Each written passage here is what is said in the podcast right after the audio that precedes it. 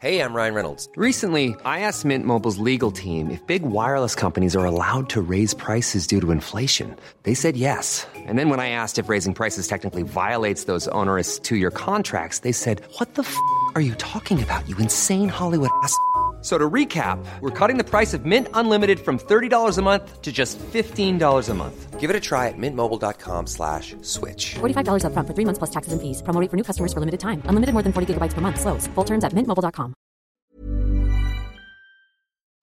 2,21 gigawatts Mon Dieu Recherche, scanner. Fred, qu'est-ce que tu fais dans cette tenue Chut, Jamy, je mène une enquête.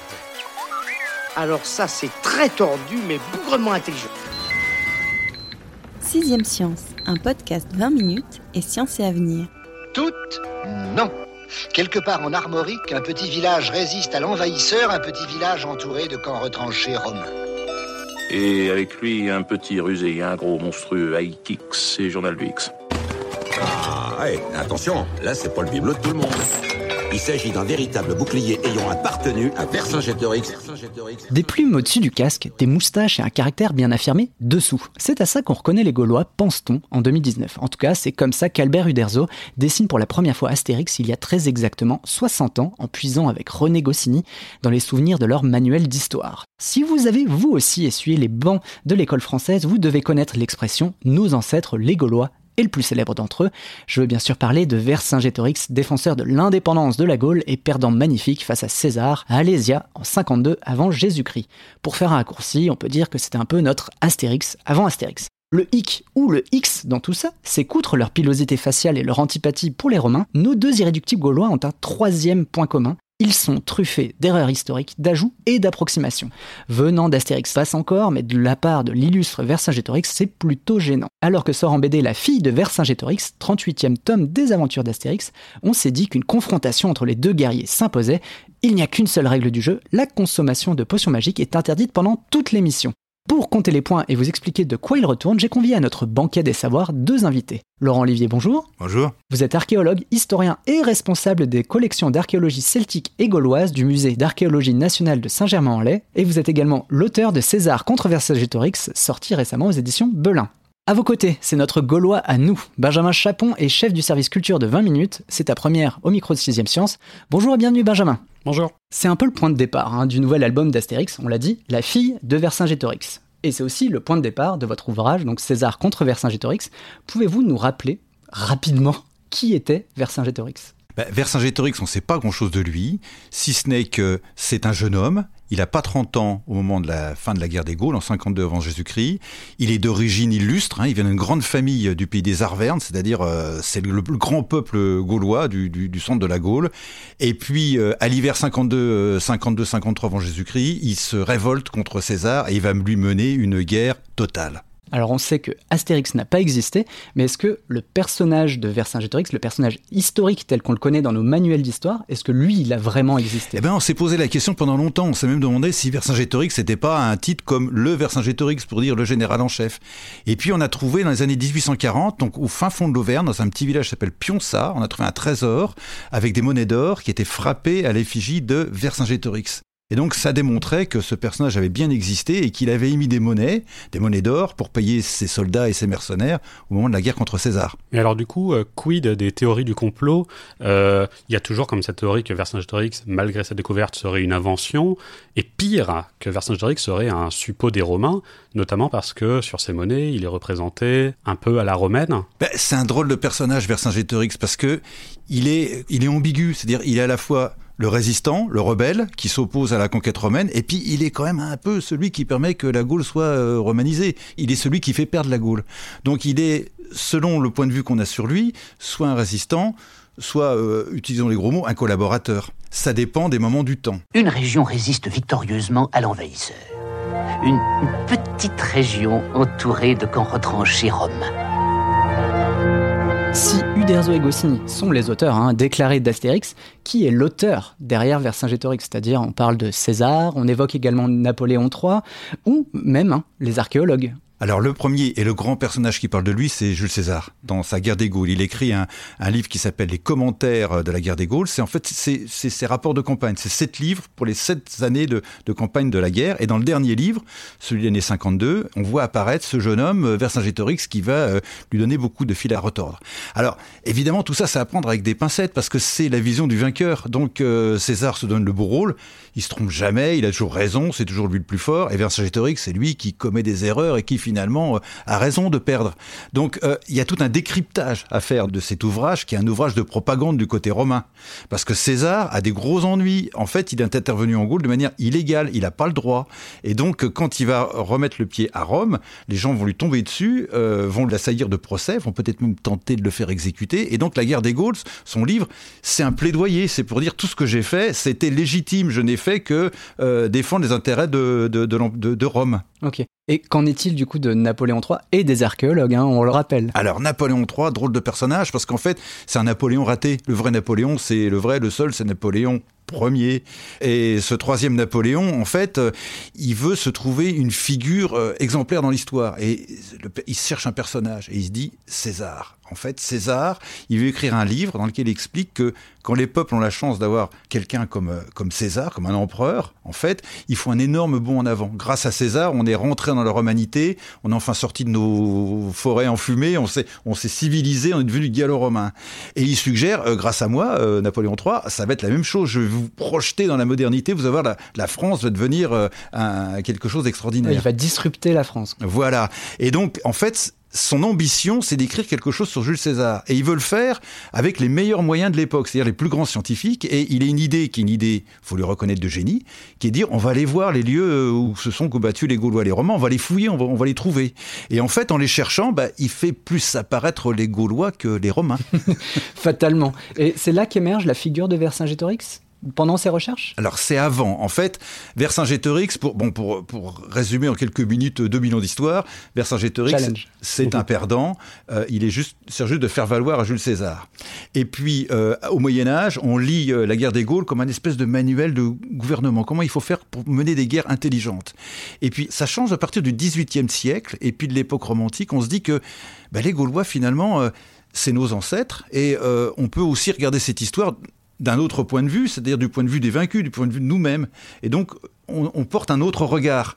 Il est, euh, il est celui qui défend la liberté du pays, il est celui qui se lève face euh, à l'oppresseur et l'envahisseur, et, d'un seul coup, il commence à prendre une autre personnalité. Et du coup, est-ce que euh, au moment des fouilles payées et lancées par Napoléon III, Vercingétorix est déjà un personnage positif euh, et du coup, est-ce que les découvertes euh, de ces fouilles retournent un petit peu le problème pour euh, Napoléon III Est-ce qu'il va s'investir, lui, dans la personnalité de Vercingétorix ou est-ce qu'il va rester sur César? Alors, en fait, il veut expliquer que bah, c'est une défaite positive. heureusement, on s'est bien battu, on était braves, mais heureusement qu'on a perdu, parce que si on avait gagné, ça serait terrible. En fait, il n'y aurait jamais eu la civilisation en Europe. Donc c'est ça qu'il veut montrer. Il veut montrer un Vercingétorix qui accepte sa défaite. Et c'est lui qui a introduit cette idée qu'on est la seule à avoir en Europe, qu'il existe au moment de la conquête romaine une civilisation gallo-romaine. C'est-à-dire que la conquête romaine fait de nous une sorte de métis de Gaulois et de Romains, ce que personne n'imagine nulle part ailleurs en Europe. On, est romanisé, on devient euh, romain, point.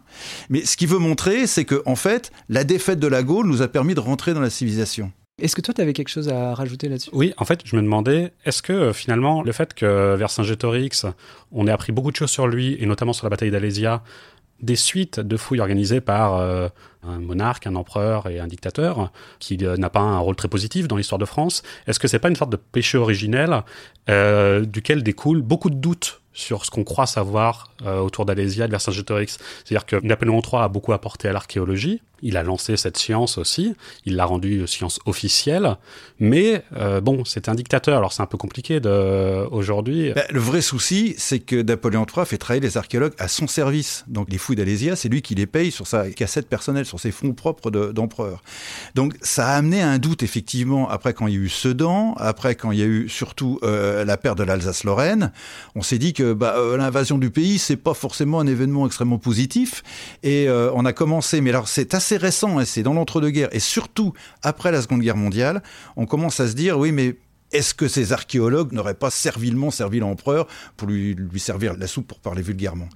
Et en fait, ce qui a complètement changé, c'est à partir des années 60, Il y a une révolution qui vient dans l'archéologie, c'est l'archéologie aérienne. C'est-à-dire jusqu'alors, les archéologues étaient cloués au sol. On voyait les choses que par petits bouts, de manière parcellaire. Et d'avion, on voit des paysages se dessiner, on voit des sites se dessiner complètement avec les différences de pousse des végétaux. Quand il y a des fossés, ça pousse beaucoup mieux que lorsqu'il y a des murs où la, terre est plus sèche. Et en fait, d'avion, on commence à voir apparaître dans les années 60 tout le tracé des fossés d'Alésia qui avait mis en évidence les archéologues de l'empereur avec leurs tranchées. Et là, on se dit, bah, euh, peut-être que c'est pas si mauvais que ça. Et puis, on se dit, mais les archives qu'on croyait perdues, en fait, elles sont au musée d'archéologie nationale. Parce que le premier conservateur était le secrétaire de la commission qui travaillait pour le pour l'empereur. Donc, on trouve les plans de fouilles. Et là, on se dit, mais c'est un travail extraordinaire. Ils ont fait un boulot absolument génial de précision. Donc, il y a eu des fouilles qui ont été reconduites dans les années 90 une grosse campagne franco-allemande, où là, on a pu vérifier qu'effectivement, ils avaient fait un super boulot. Donc, il n'y a plus de doute sur Alésia. Il n'y a pas de doute sur Alésia, oui, oui. Alors que les personnages d'Astérix, eux, ils doutent grandement d'Alésia. Oui. Bah, Alésia, c'est leur euh, Verdun, c'est leur, euh, Waterloo. euh, voilà, c'est un endroit auquel on n'a pas tellement envie de penser. On préfère penser à, Gergovie, en fait. Et c'est vrai que c'est paradoxal de faire commencer l'histoire de France par une défaite et puis d'honorer un vainqueur qui, qui, se rend aux Romains. Ça commence pas de manière grandiose notre histoire. Ah non, j'avoue, effectivement, c'est pas tip top. Euh, on continue justement sur ce parallèle entre l'histoire d'Astérix et l'histoire de Vercingétorix avec ben, justement un exemple, c'est celui d'Astérix, Obélix, Assurance Torix, Ordre Bon, je vais pas tous les faire, mais ils ont tous des moustaches. Et la statue d'Alésia présente Vercingétorix fier, le torse bien bombé et avec des moustaches. Est-ce que les Gaulois portaient tous la moustache comme on le voit dans Astérix et euh, sur la statue de Vercingétorix? Non, non, bien sûr que non. Mais c'est une idée du 19e siècle, en fait. Euh, vous avez remarqué que non seulement ils ont des moustaches, mais ils ont aussi des nattes, comme les Indiens. Euh, en fait, c'est l'idée de les représenter, contrairement aux Romains. Le Romain est toujours bien rasé, vous avez remarqué, bien coiffé, bien peigné. Le Gaulois a tendance à être un peu chevelu, hirsute. Alors ça, il y a un fond de vérité là-dedans, parce que pour les Romains, ils appelaient la Gaule, ils l'appelaient la Gallia Comata, la Gaule chevelue. Parce que les guerriers, et c'était probablement quelque chose qui existait dans la, société gauloise, les guerriers avaient les cheveux longs. De la même manière que les guerriers indiens aussi portent les cheveux longs. C'est un signe de, de puissance et de virilité. Donc, si vous voulez, c'est toujours des amalgames, des collages, en fait, qui font que, bah, euh, dans Astérix, euh, évidemment, c'est fantaisiste, mais il y a, il y a un fond de quelque chose, en fait. Bah, vous avez utilisé le terme d'hirsute. Et c'est vrai que c'est quelque chose qu'on voit beaucoup dans Astérix. C'est tout ce folklore de Gaulois sympathique, mais un peu euh, bagarreur et un peu bas du front. Euh, J'imagine que Vercingétorix, il n'a pas gagné Gergovie avec des barbares. Il avait une armée d'hommes organisés et obéissants. Ben, surtout, a- je disais tout à l'heure, c'est une histoire à rebondissement. Il y a donc le texte de César, et puis euh, au IIIe siècle, c'est-à-dire deux siècles et demi plus tard, il y a un historien qui s'appelle Dion Cassius qui amène un scoop. Euh, on- personne ne- ne- n'avait connu cette histoire. Il révèle euh, que César et Vercingétorix avaient été amis avant de se livrer la guerre. Et donc euh, là, on commence à mieux comprendre parce qu'on se dit qu'en fait, c'est seulement Vercingétorix qui donne beaucoup de fil à retordre à César en utilisant contre l'armée romaine des techniques de l'armée romaine. Et donc, en fait, euh, effectivement, c'est pas des barbares et c'est surtout un très grand stratège. Il utilise une technique qui est destinée à avoir beaucoup de succès dans la suite des guerres qu'on dit asymétrique, c'est la guérilla. C'est-à-dire, il dit, on ne les attaquera plus frontalement, mais en revanche, on va chercher à les affamer, on va chercher à ce qu'ils se concentrent autour d'un point pour nous attaquer, et puis quand ils seront bien agglutinés autour de nous, on enverra toutes les forces de l'extérieur pour les anéantir. Euh, technique qui a été utilisée à Dien Bien Phu, par exemple, euh, ou au Vietnam. Il faut reconnaître à Vercingétorix, du coup, des, des qualités de stratège, mais romain, du coup. Ben, il lui faut le reconnaître l'intelligence parce que c'est un grand militaire finalement. Et ça, on, a beaucoup sous-estimé ça. euh, C'est récent. On commence à penser ça depuis peut-être une vingtaine d'années, grâce aux historiens militaires qui ont analysé les campagnes de la guerre des Gaules. On se rend compte que c'est quelqu'un qui analyse les rapports de force. Et il comprend bien qu'il n'est pas dans un rapport de force favorable. Les romans, la technologie, ils sont surtout de l'artillerie. euh, ils ont, euh, ils ont des techniques de siège. Ils ont, des machines que les Gaulois n'ont pas. Enfin, pas au début en tout cas. Et il se dit, mais comment on fait pour pour les contre-attaquer. Et il réfléchit à ça. La, la conquête euh, de la Gaule ou des Gaules vue par Astérix, euh, c'est plutôt euh, une sorte d'héritage de la Blitzkrieg de, de 39, c'est-à-dire une- en une seule vague. euh, Rome conquiert toute la Gaule sauf le village évidemment, Mhm. alors que d'après César ça a duré très longtemps, voire même ça précède la guerre des Gaules puisque avant la guerre des Gaules il y a des villes romanisées dans le sud de la France avec une paix euh, totale. Les Romains sont installés en Gaule, euh, ils commercent, etc. Et la conquête, entre guillemets, continue après Alésia, j'imagine, qu'il y a encore des poches de résistance. Ou... Cette complexité-là euh, est pas tout à fait rendue euh, dans Astérix. Et pourtant, est-ce que on peut dire qu'il y avait des villages irréductibles en 52 ou en 51. euh? Les Gaulois, Romulus, sonne la retraite Bah, vous l'avez dit, en fait, ça commence dans les années 120 à- avant Jésus-Christ.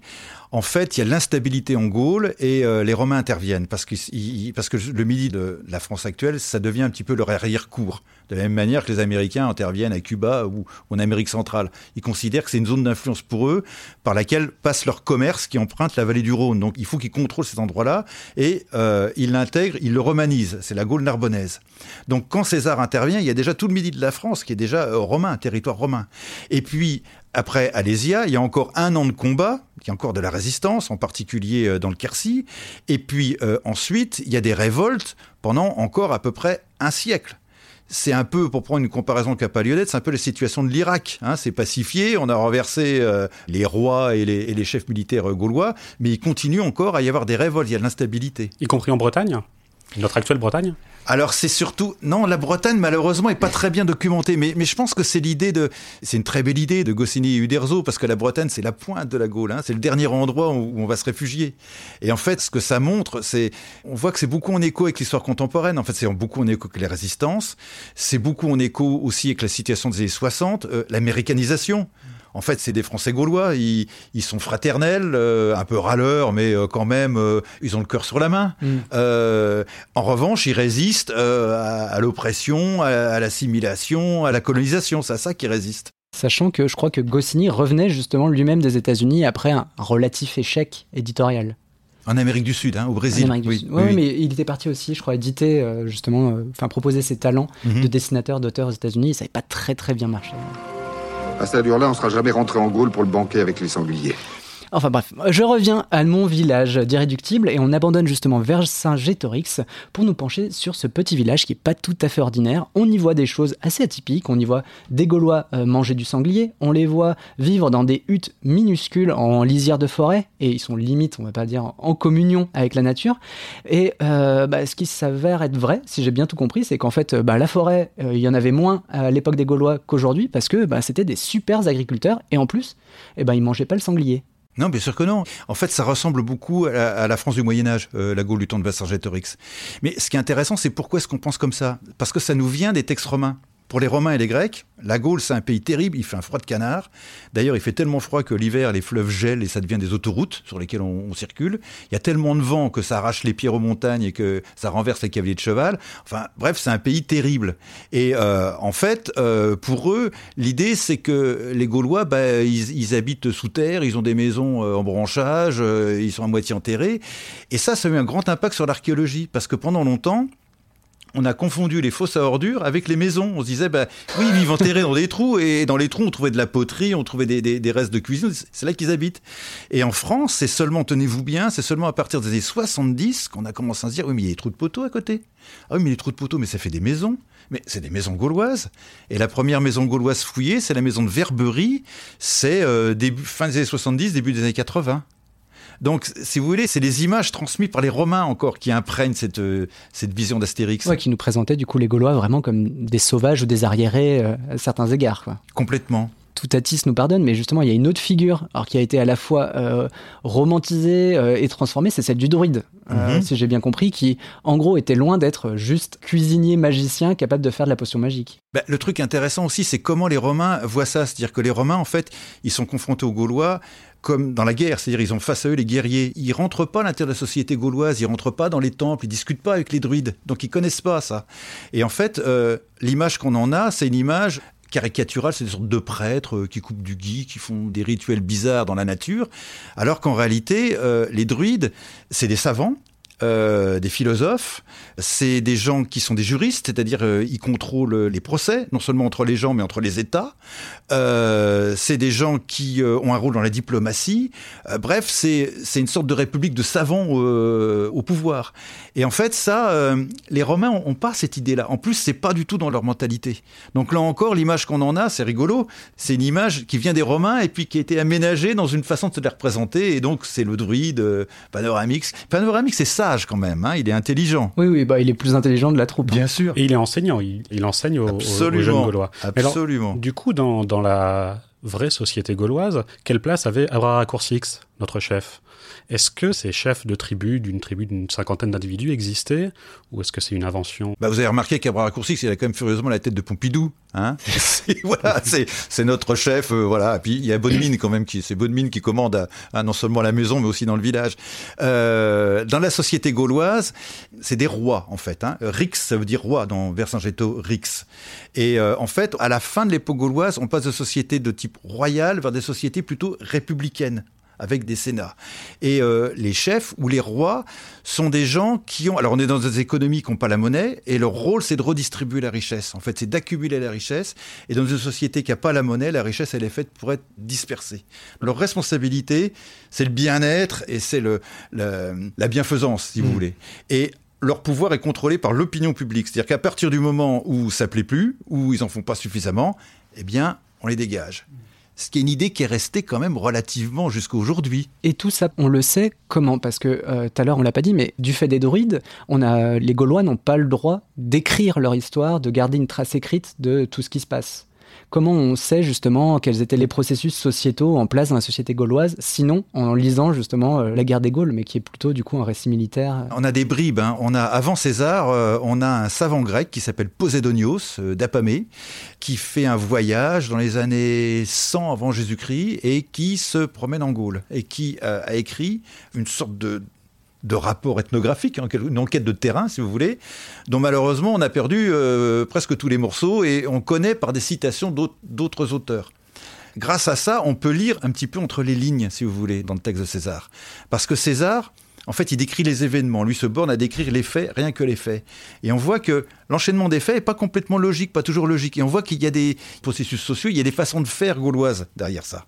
Et par exemple, il y a à chaque fois, il y a des conseils. C'est-à-dire que Vercingétorix, par exemple, il fait pas ce qu'il veut, c'est-à-dire il ne fait que proposer. Et puis il a un conseil qui examine euh, ses propositions et qui dit oui, ça d'accord, euh, non, ça peut-être pas comme ça. Euh, les gens qui ne sont pas d'accord s'expriment et puis à la fin, il y a une décision qui est prise et tout le monde la suit, y compris ceux qui n'étaient pas d'accord. Donc c'est une société qui est fondée sur le, la recherche du consensus en fait. D'ailleurs, il semblerait que Vercingétorix ait été lâché par une partie de ses lieutenants au moment d'Alésia. Est-ce que finalement euh, l'image qu'on a gardée avec ce tableau très célèbre d'un vaincu magnifique qui renverse ses armes euh, au pied de César, d'ailleurs dans, euh, dans Astérix... C'est la deuxième vignette du premier album. Et, César, se fait mal.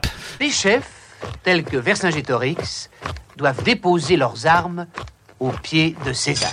Tu as perdu, Gaulois. Cette fois, Rome a été plus forte que ton peuple. Admets-le. Est-ce que cette image-là a quelque chose de réel ou pas du tout? On s'imagine la Gaule comme la France. Euh, en fait, la Gaule, il y, a, trois grands pays complètement différents. Euh, il y a l'Aquitaine, et d'ailleurs dans la guerre des Gaules, les Aquitains sont quasiment pas euh, concernés, c'est un autre pays, la Gaule. Il y a la Gaule centrale, qui s'appelle Celtique, donc c'est les Arvernes, c'est le centre de la, la, France actuelle. Et puis il y a la Gaule Belgique, euh, qui est très grande, qui, vient jusqu'à la Seine. Hein. D'ailleurs, on est, on est à la frontière des Belges, euh, ici même. Et en fait, à l'intérieur de ces grands ensembles de pays, chaque pays, chaque tribu est indépendante, donc a, sa propre diplomatie, ses propres accords. Ils ne sont pas tous d'accord. Il y en a qui pensent qu'il faut collaborer avec les Romains. Par exemple, euh, les Éduins de Bourgogne, parce qu'ils y ont intérêt, c'est leurs clients. Donc euh, voilà, il euh, faut travailler avec les Romains. Il y en a d'autres qui pensent qu'il faut surtout rien faire avec eux. C'est les Belges qui disent si vous laissez envahir, les gars, après ils viennent chez nous. Donc remuez-vous, on n'en veut pas. Donc si vous voulez, il y, a toute une diplomatie qui est mouvante en réalité.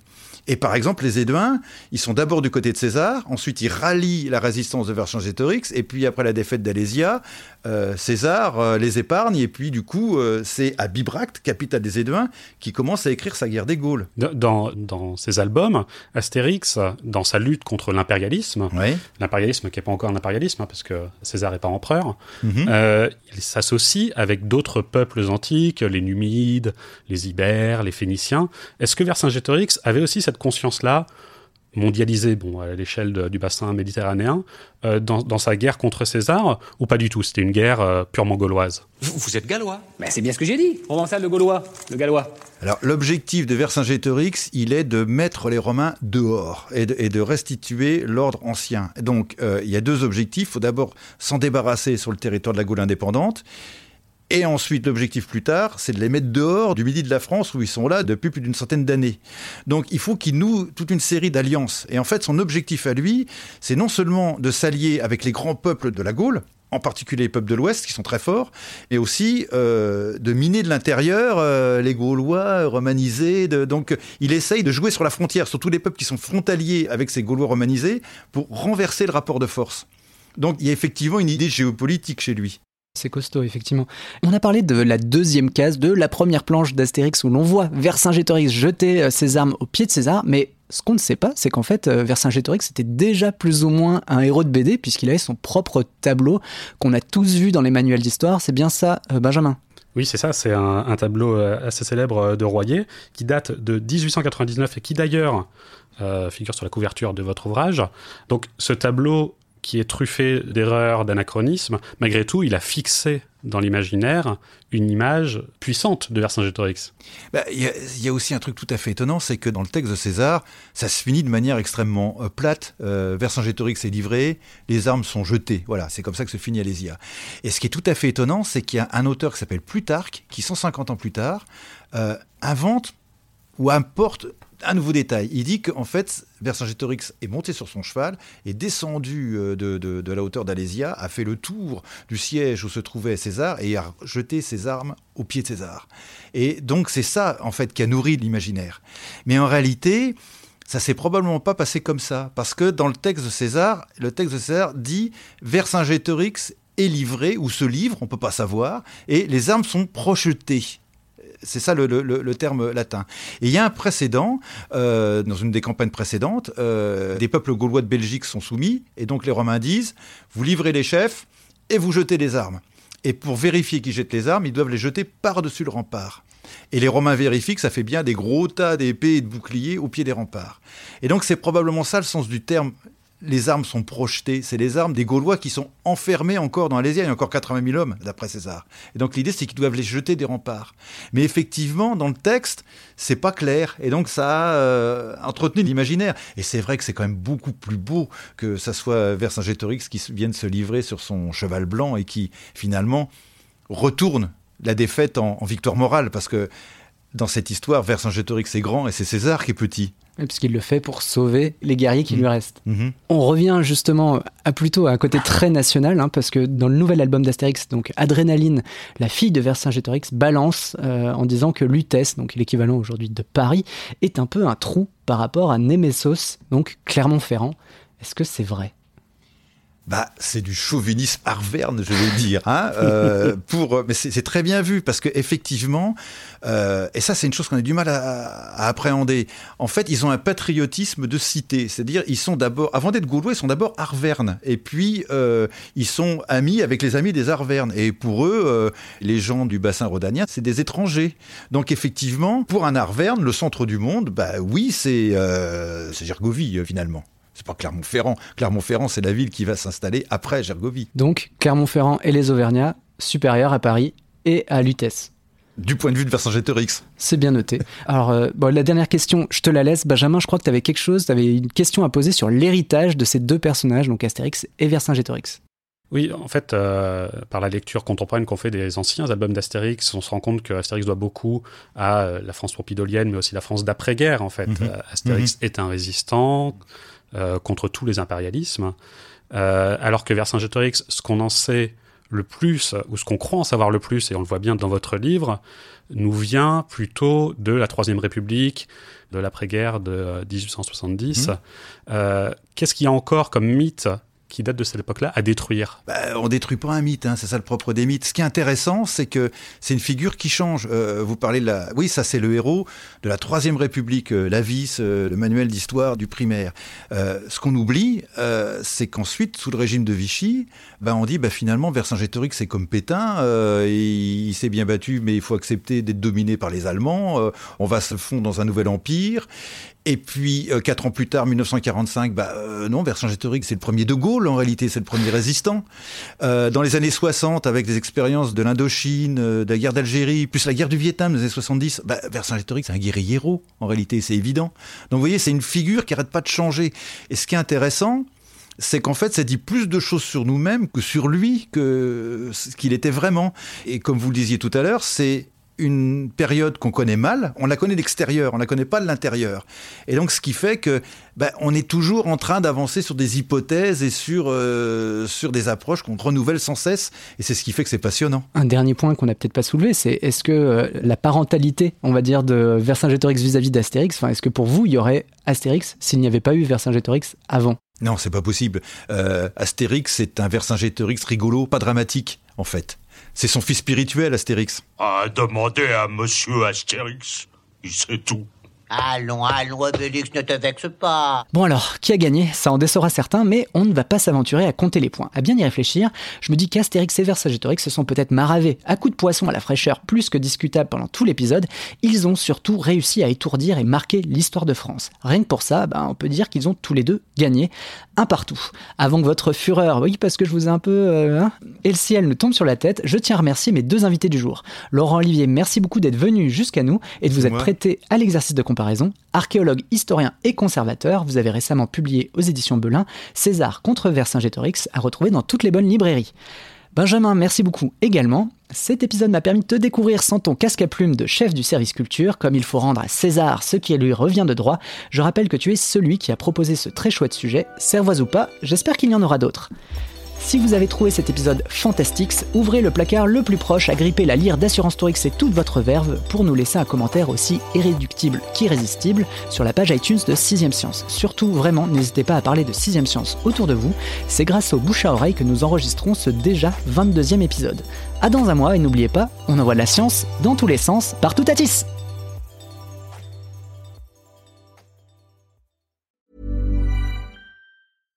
Hi, I'm Daniel, founder of Pretty Litter. Cats and cat owners deserve better than any old fashioned litter. That's why I teamed up with scientists and veterinarians to create Pretty Litter. Its innovative crystal formula has superior odor control and weighs up to 80% less than clay litter.